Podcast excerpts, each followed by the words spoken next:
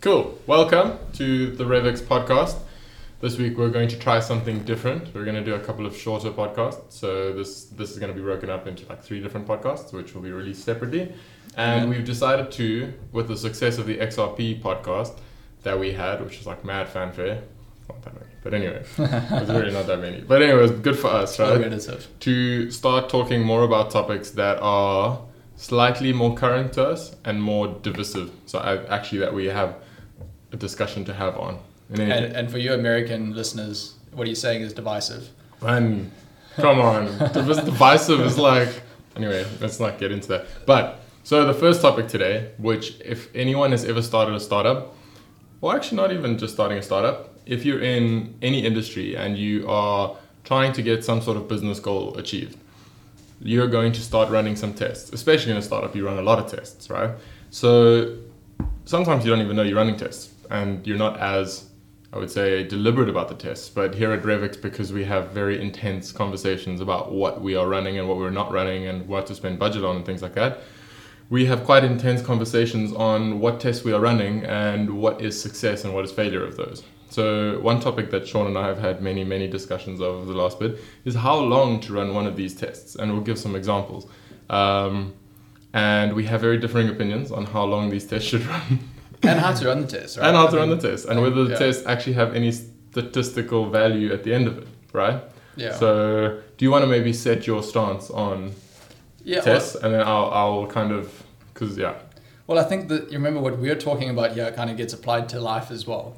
So you have an approach to any kind of new system that you're looking to implement, and I believe that life is really just a whole bunch of systems, as dorky as this may sound, but a whole bunch of systems, and you're trying and testing new Sorry. things. Sorry. Uh, but you're trying and testing new things the entire time and you're wanting to figure out what works, what doesn't work. If you're looking to grow in whatever way, shape, or form, Mm. it's how do you obtain that growth in the easiest way or the smartest way possible. And Mm. you'll implement a system, you want to try that Mm. new system and just see if there's returns. Now, I don't think there's ever a set amount of time that you can allocate to a test because every test is different. Mhm. There's no homogeneous test, in my opinion, unless you know. So there's no cookie cutter for tests. What you're saying? exactly. Cool.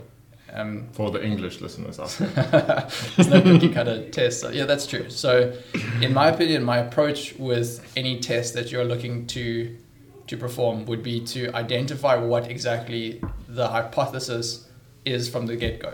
So, what is Mm. your hypothesis? What do you actually want to achieve, and what do you think this test? well, there's a goal, and then there's what you think is going to happen based on what you're doing to achieve the goal. Yes. Cool. And that hypothesis will change throughout this experiment because as you get more information and you know reality kind of kicks in, Mm. that test will either be a success or failure, or probably along the spectrum of success to failure.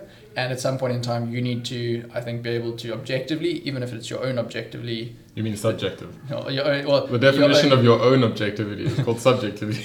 but- yeah. yeah. But I mean, you need to be able to to look at that and say, well, we've now crossed the threshold where I believe or I don't believe. My hypothesis has Mm. now changed, Mm. and then there's a confidence level where you need to say, I'm confident that this needs to change or this needs to remain the same. I don't know if you. So it's like a, it's like that. sampling the test along the way, right? Yeah. So where I slightly, I don't, I 100% do the exact same test kind of structure where we set a goal that sometimes is very lofty, sometimes it's very mundane. Um, we come up with some sort of way of achieving that goal, and inevitably we measure this in cost, so rand or, or pound, right? And then we say, okay, cool. What is a reasonable timeline to test this test? So I think that I think for me, you need to run that test for a significant period because you have variations of it, it and natural things about the test. Like if you're gonna test a, a certain type of content marketing, like the podcast, right?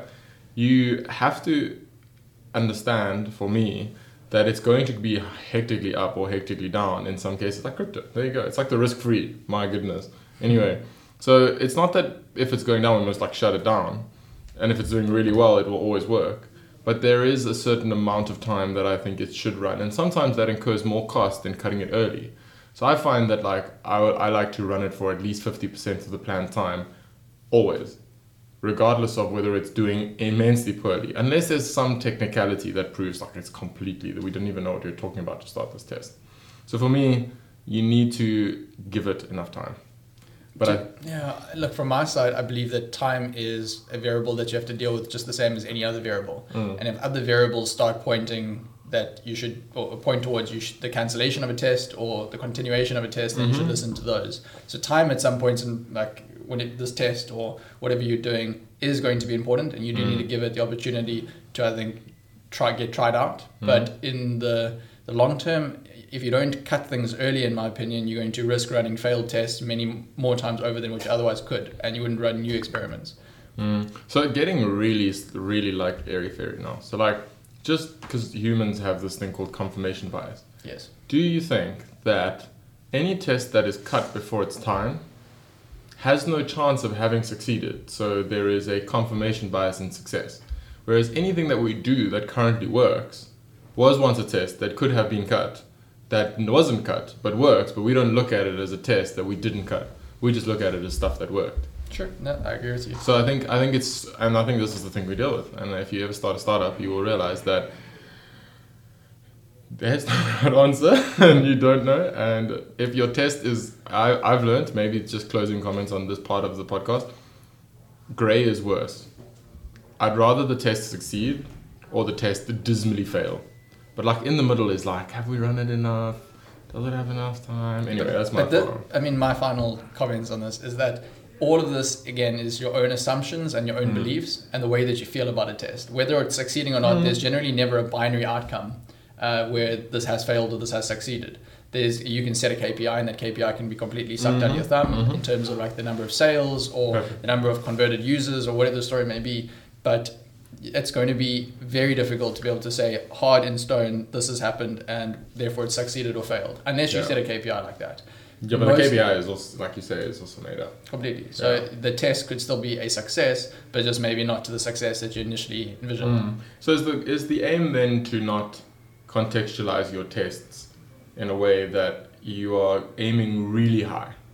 Like I mean like really high. And I think this is something we're dealing with now with a certain campaign that we're running.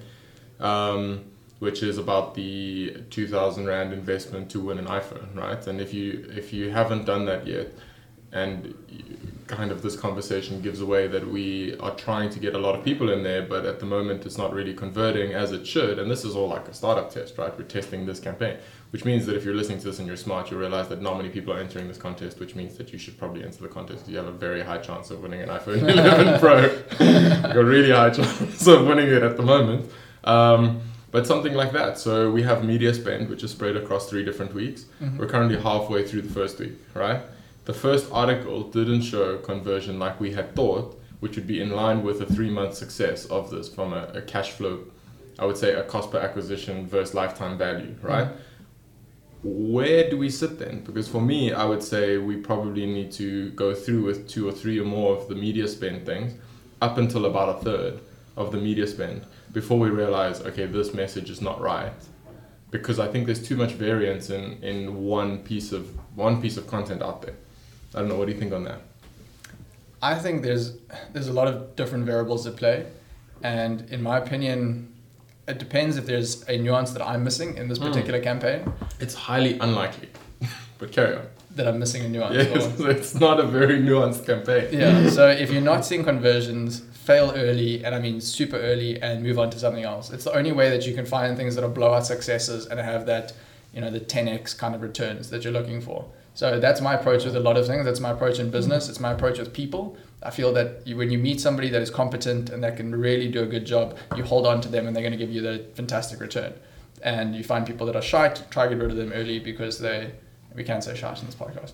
Um, no, but so, so you're dealing with people that, are, that aren't that competent or don't fill a position very well, that you should get rid of them early. And that's my approach with everything in life. And there's just differing approaches, right? There's no Mhm. right way to kind of Yeah. climb this mountain or succeed. There's different approaches, and there's some approaches which, in certain circumstances, are more effective. That's a system.